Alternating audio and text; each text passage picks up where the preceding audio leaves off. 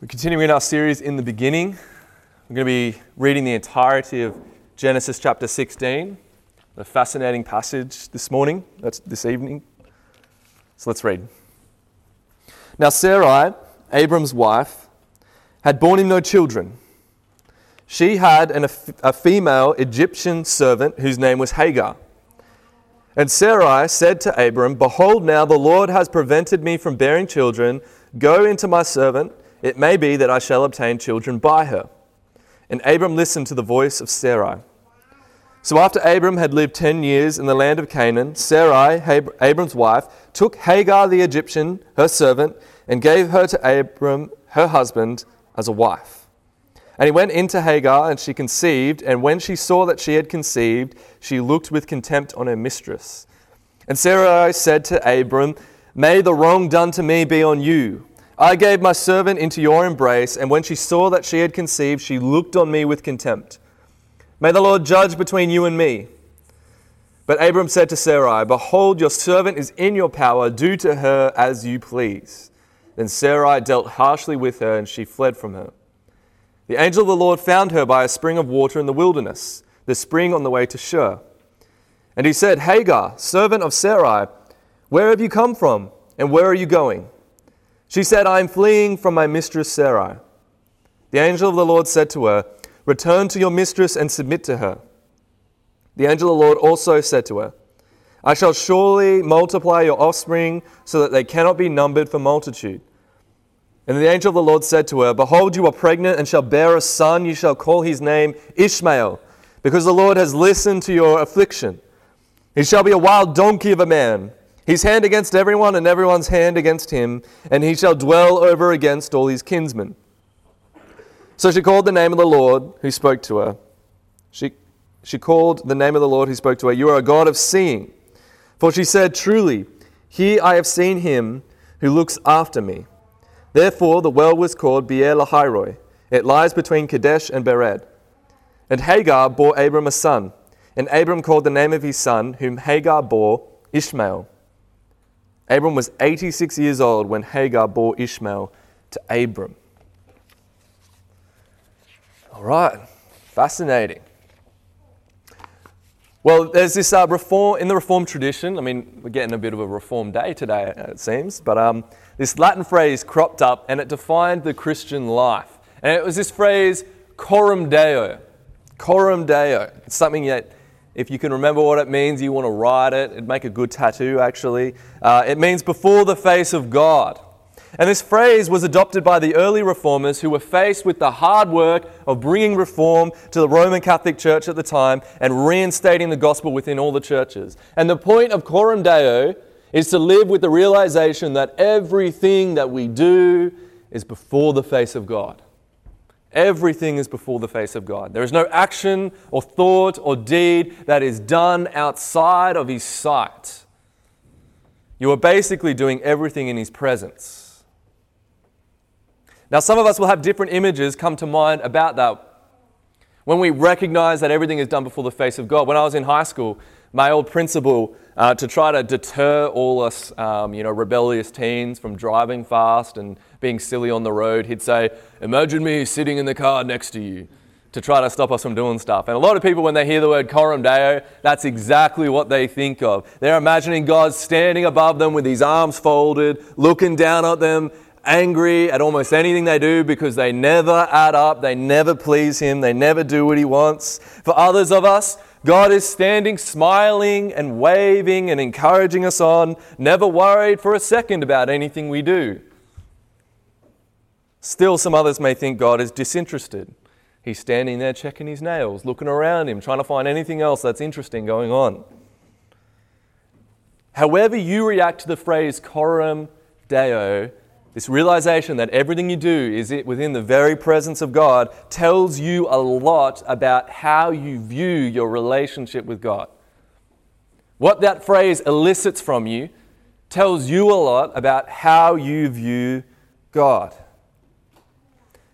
And there was no one who embodied this phrase more than Jesus.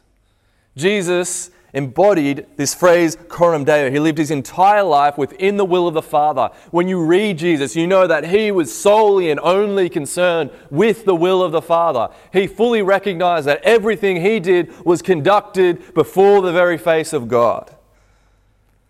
And for Jesus, that was the highest and best way to live, the best way to walk, the best way to do anything. And according to R.C. Sproul, the essence of Coram Deo is to live one's entire life in the presence of God, under the authority of God, to the glory of God. And that is a good definition. And why are we talking about this? That Cody, I don't see Coram Deo in the text right here. It'll, it'll make sense in a bit. Abram's gotten himself into quite a pickle, hasn't he? You might start noticing this theme with Abram's life. Every time something seems to be going well, something then seems to go badly. You, you start to notice this theme. Uh, one week we come in and we're super encouraged by Abram and his walk with God and his obedience and how he's a man of faith. And we're like, we need to be like this guy. We need to learn from this guy. We need to find out what he's doing right. And then other times, he seems to be getting everything wrong. And it's like, what are you doing, man? It was, it was going so well, and now look where we are. One man is fighting battles trusting in God, taking huge risks, going on long, perilous journeys for his uh, faith in God. And on the other hand, he's pimping out his wife in Egypt. He's giving away God's promised land, uh, some of the promised land to Lot. And now he's collaborating with his wife on how to produce an heir. And we've got to remember, ba- uh, Abram's a baby disciple. He's still very young in his faith, it seems. He, he's old, he's an old guy, we get, we get that but he's young in his walk with God. He doesn't realize quite yet that his whole life is lived before the face of God. Abram's just come off this amazing covenant that God had made with him. He fully accepted this reality that God would provide an heir for him. We, we recognize that he believed God and it was counted to him as righteousness. His own flesh and blood will inherit everything. So Abram's got a job to do now. He's got to raise up for himself an heir. He's got to go out and do what needs to be done. And at this point, Sarai seems to think this isn't going to happen. This isn't going to happen. And we've got, to, we've got to have some sympathy for her, only a little bit, because the cultural pressure that Sarai has faced her entire life to conceive would have been overwhelming and constant for her entire life. She would have been pressured as the woman of this huge household to produce an heir for her husband, and for the whole, life, she has not been able to do it. And here comes Abram after this amazing experience with God saying, It's going to happen, honey. We're going to have a child. And she's thinking, Oh, I don't, I don't know what she's thinking. The text doesn't say us, but maybe she's thinking, Not this again. She's had year after year of heartache thinking about this, so she decides, Let's take the matter into our own hands. Let's fulfill the promises of God. And she had this Egyptian maidservant named Hagar. Very interesting. She's an Egyptian. How did she end up in Abram's entourage? How did she end up hanging out with all of Abram's people? Well, we remember that when Abram went down to Egypt, how did he leave Egypt? Wealthy, with a lot of stuff, a lot of goods, a lot of livestock, and a lot of people. And Hagar would have been acquired at this period of time. And we see that Abram's sinful journey down into Egypt has now come back to bite him. It's going to get him into a lot of trouble. And Sarai says in verse 2 Behold, now the Lord has prevented me from bearing children. Go into my servant. It may be that I shall obtain children by her. Now, this is a bit weird. But for her culture, this is not weird if the woman of the household, the leader of the household, the kind of queen, I guess, of her, uh, in her standing, if she couldn't bear, she couldn't conceive, then what would happen was that she would take a servant, and that servant would conceive on her behalf, and then she would have a child, and the child would be considered um, the mistress's child, the, uh, the queen's child. But listen to how she starts. She says, The Lord has prevented me from bearing children. Seems she's blaming God for her situation. Already you can see that she's quite bitter about it. She's trying to find a solution to a problem that God does not ask her to find a solution for. God promised an heir, and he was going to establish the birth of a son, and yet Sarai decides to take the initiative. She doesn't trust that her situation will change. It makes sense, in a sense. She is in a pretty hopeless situation. The only obedient option is to continue trying for kids and, and to wait for the promise of God to come. But she does not choose that option. She looks outside of the will of God and decides to do something a little bit dodgy. She offers her servant to Abram. And then we see this, pass, uh, this verse Abram listened to the voice of Sarai. We've heard this before, haven't we? This phrase has shown up before. There's a parallel passage in Genesis 3:17 in the curse on Adam, where it says, "Because you have listened to the voice of your wife." Adam listened to Eve. And Abram is just like his descendant from very long ago. And he abdicates his leadership, he defers to his wife, he abandons his role as the leader of this tribe, and allows Sarai to make some morally suspect decisions for the good of everyone else. And we need to be very careful what voices we listen to, even if they come from someone very close and very dear and someone we respect. The most convincing and persuasive voices are not often not those haters, the harsh critics out there in the world, but people that you love and respect. The people that are closest to us. Fathers should be very careful at all times to ensure that the only voice that they are listening to is the voice of God. Because just as Satan used Eve to undermine Adam's leadership, so also can he use the voices of those near and dear to them. And so, whoever you are, wherever you are placed, whose voice do we heed? Now, of course, there is a place for Christians that you love and respect and who know the word to heed their advice and listen to their counsel. But what do we do when their counsel contradicts the word of God? We throw it out. Doesn't matter what I say to you. I can come up here and I can say anything. If it is not from the scriptures, you have a duty to not believe anything I just said. If anything I say contradicts this word, you have a duty to follow the word of God and not my word. Jesus says, Those who hear my voice, uh, those, oh, I don't want to misquote this, the, the passage, but as a general rule, we follow the voice of Jesus and Jesus alone, and we will not follow any other voice.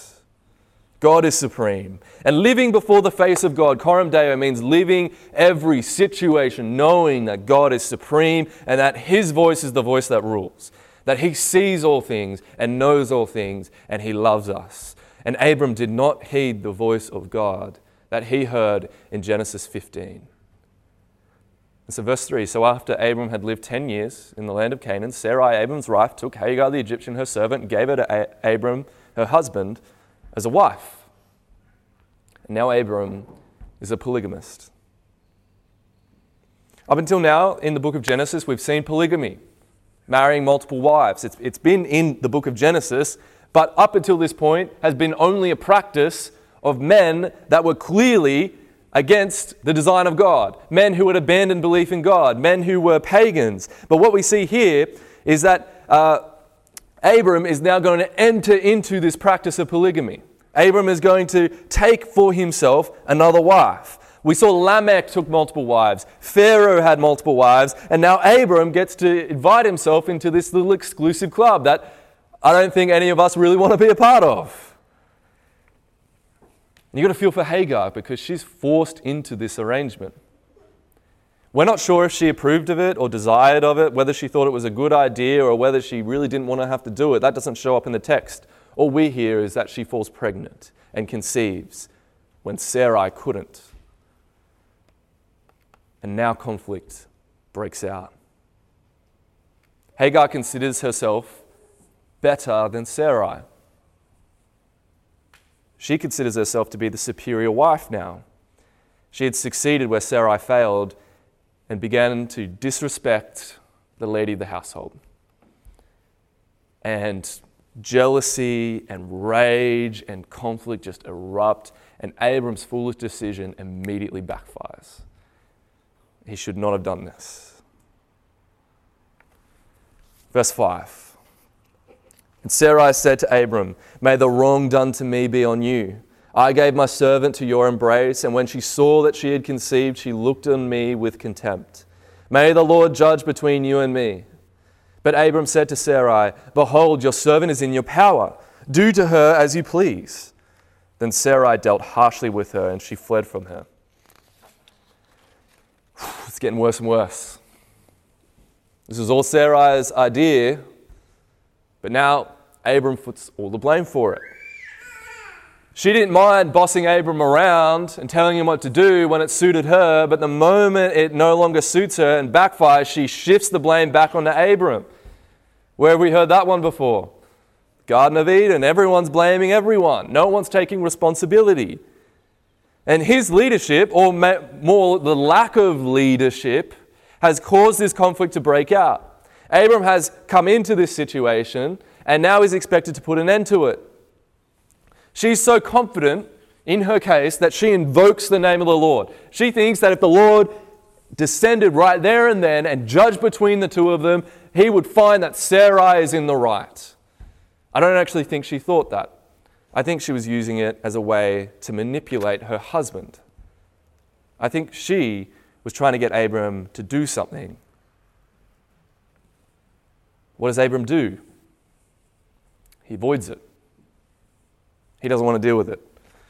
He tells her, Look, she's your servant. You know, you deal with it. No, Abram, she's your wife now. He doesn't seem to, you know, he just denigrates Hagar, uses her, and then throws her back down into a lowly status of servant. She's not a servant anymore, she's his wife.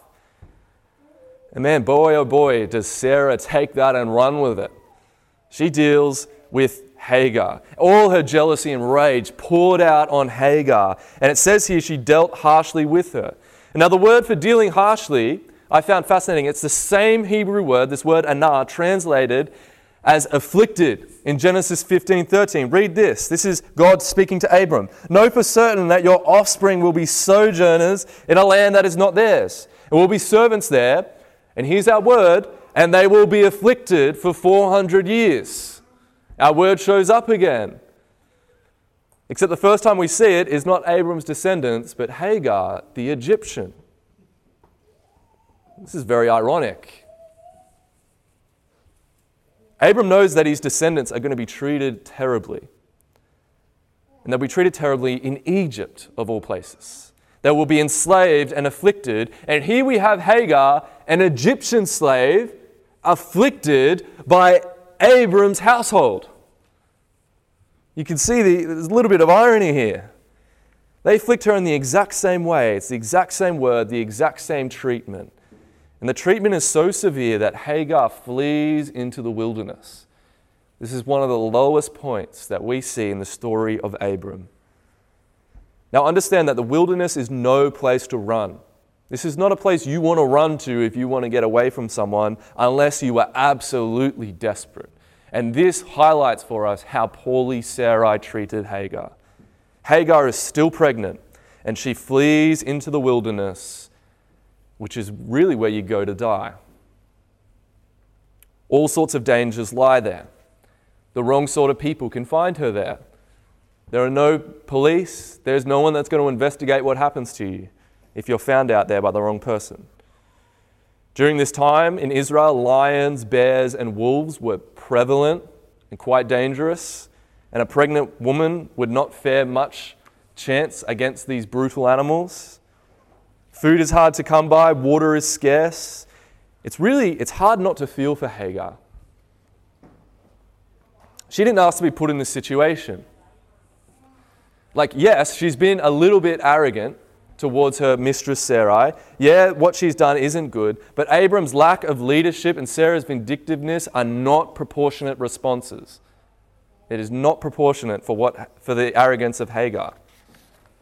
Abram and Sarai should have known that God sees, that all of their behavior is before the face of God. Sarai even invokes the name of God as if she can get away with it. Well, we know who God is, and He sees, because everything is done before His face. He sees all of this, and He cares about it. Read this, verse 7. The angel of the Lord found her by a spring of water in the wilderness, the spring on the way to Shur, and he said, Hagar, servant of Sarai, where have you come from, and where are you going? She said, I am fleeing from my mistress Sarai. The angel of the Lord said to her, Return to your mistress and submit to her. The angel of the Lord also said to her, I will surely multiply your offspring so that they cannot be numbered for multitude. This is the first time we see the angel of the Lord show up in the book of Genesis. And this angel is going to play a massive role throughout the rest of the book. And I'm going to deal with the angel of the Lord more when we get to him later in this book. But for now, we see this um, angel is sent to meet Hagar and to deliver to her a message. And God has seen her affliction. And God will act. God does do something. Just as God uh, will see the affliction of the Israelites in Egypt much later, it's the same phrase we see here, so does he now see the affliction on Hagar. And he cares about Hagar, even though she's an Egyptian, even though she's not one of her chosen people, it shows that God cares about all people and that God will act on behalf of all people. And the angel finds her by this spring of water in the wilderness and he begins to question her. And she tells him that she's fleeing from Sarai. And the angel tells her, Return to your mistress. But not without telling her something very important. The son she carries in her womb is a son of Abram. Her son is not the chosen son that God had promised to Abram, but he was indeed a son of Abram, and as such would be blessed as well. Verse 11 Behold, you are pregnant and shall bear a son. And you shall call his name Ishmael, because the Lord has listened to your affliction. He shall be a wild donkey of a man, his hand against everyone, and everyone's hand against him, and he shall dwell over against all his kinsmen. We see what kind of man that Ishmael is going to grow up to become. God kind of shows Hagar the future, and he's going to be a wild donkey of a man. What a phrase. I had to do a bit of learning, to, uh, reading to kind of learn what that meant. Uh, I, I kind of know that donkeys are fairly stubborn animals, where a wild donkey is a particularly stubborn animal. And it's a destructive teacher, uh, creature that couldn't be tamed. If you saw a donkey out in the wilderness, you know why it ended up in the wilderness because its owners were like, I can't do anything with this animal. Off you go, mate. Go have, go have a go out there in the wilderness. It was likely that this animal was so destructive that it, will tear up your camp, it won't do any work for you, it'll eat all your food, it'll pillage your stores. And it says here that his hand will be against everyone's, and everyone's hand against him. And Ishmael was going to live with a considerable amount of conflict. He'll always be fighting others, and everyone will always be fighting him. He's always he's got some beef with the world. We of course know Ishmael to be the father of many of Israel's future enemies. But largely, he's considered to be the father of the Arabic peoples who live in the Middle East. And I don't know if this is for certain, this is just my thoughts, this isn't the Word of God. But it seems that this prophecy has been proven true for all of time since this moment because the Middle East has always had a turbulent and fiery history, even today. It's amazing. Perhaps this is the case. Don't want to push it too far. But what is fascinating about all this is that Hagar is the only one who recognizes God's sovereignty and might in all of this. Where is Abram? Where is Sarai? Why aren't they recognizing anything? What is going on there? They're not, it's Hagar, the Egyptian servant. It says, So she called the name of the Lord who spoke to her. You are a God of seeing. For she said, Truly here I have seen him who looks after me.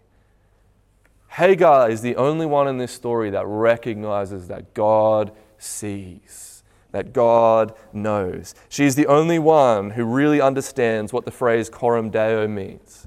Well, she would never have heard the phrase, but the essence of the phrase, of course. Abram wasn't concerned about whose voice he listened to.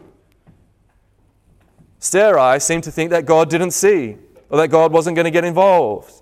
And Hagar learns in one of the most beautiful ways possible what it means to have God see and hear. And God takes care of this Egyptian slave. And like Abram and Sarai, almost all of our problems stem from the fact that we forget or deliberately pretend that God doesn't see. People who don't think God see, sees always seem to use uh, their license, their, their freedom, and their power in self serving and abusive ways. Rulers who don't think God sees will tax their citizens into poverty and economic dependence and use their money to fuel their wicked desires. Rulers who think that God won't see will be tyrants and tell people what to do. Fathers who don't think God sees abdicate their leadership and abandon their posts, allowing the world to disciple their children and seek first their own comfort over the kingdom of God. Mothers who don't think God sees attempt to micromanage the household and dominate their husbands' lives. They gossip and slander as if God can't see through it. Pastors who don't think God sees and don't fear God will fleece the flock and abuse the sheep and attempt to get status and riches and wealth off the church, never thinking that God will cleanse his own household. And if you only care what your walk with God looks like when other people are watching, I've got some news for you. You are not walking with God, you are performing for the crowd. When you understand Coram Deo, that God sees and hears, you recognize that everything is before the face of God well, you can pick these people who live like that because they have integrity.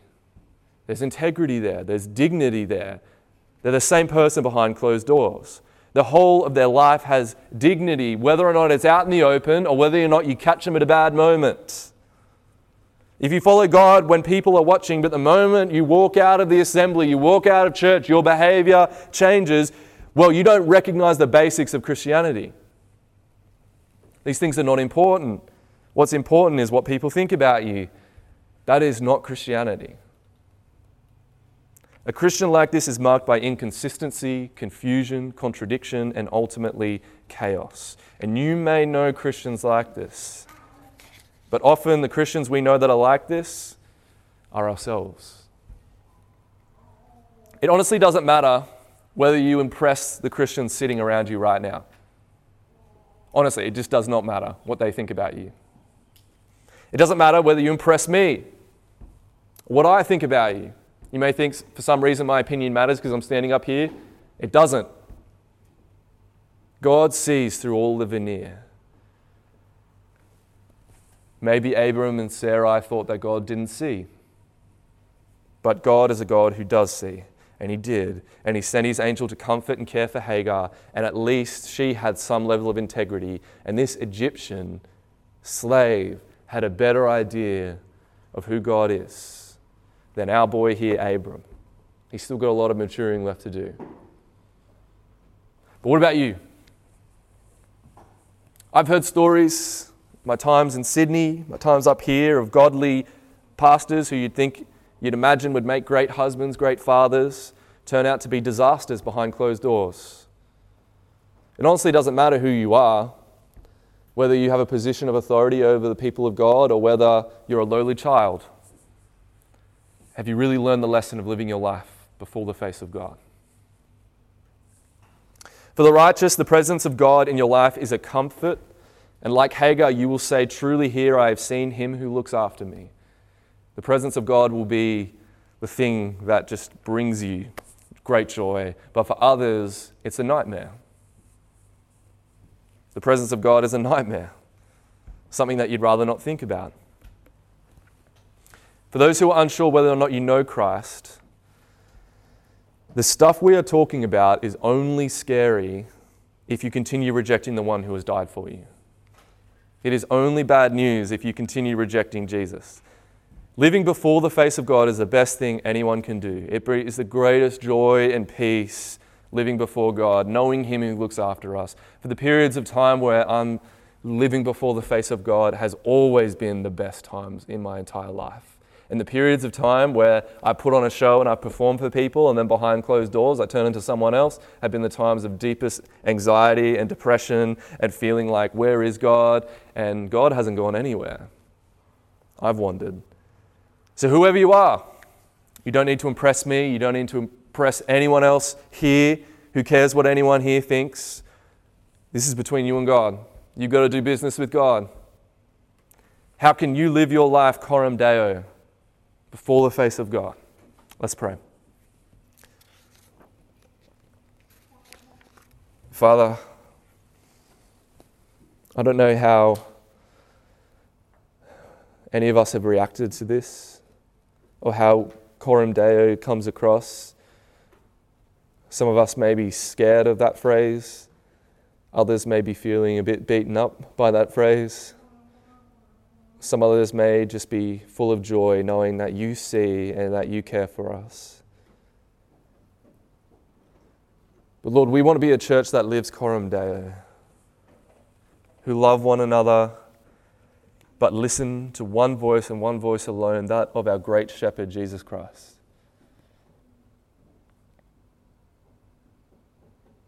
Lord, it's confronting when we see men of faith like Abram and Sarai just get it so wrong and make such a bad decision, one that will haunt them for a long time. And Lord, we've made many bad decisions that haunt us even still. But Lord, we know that today is the day when we can right this ship and we can begin to live coram deo and we can live lives of integrity and we can think about who we are behind closed doors and see whether or not it lines up with who we are in public. And so, Lord, I just plead, I beg, help us to see your presence and to see your face and to know that you are good and that you love us and that you see. It's in Jesus' name I pray. Amen.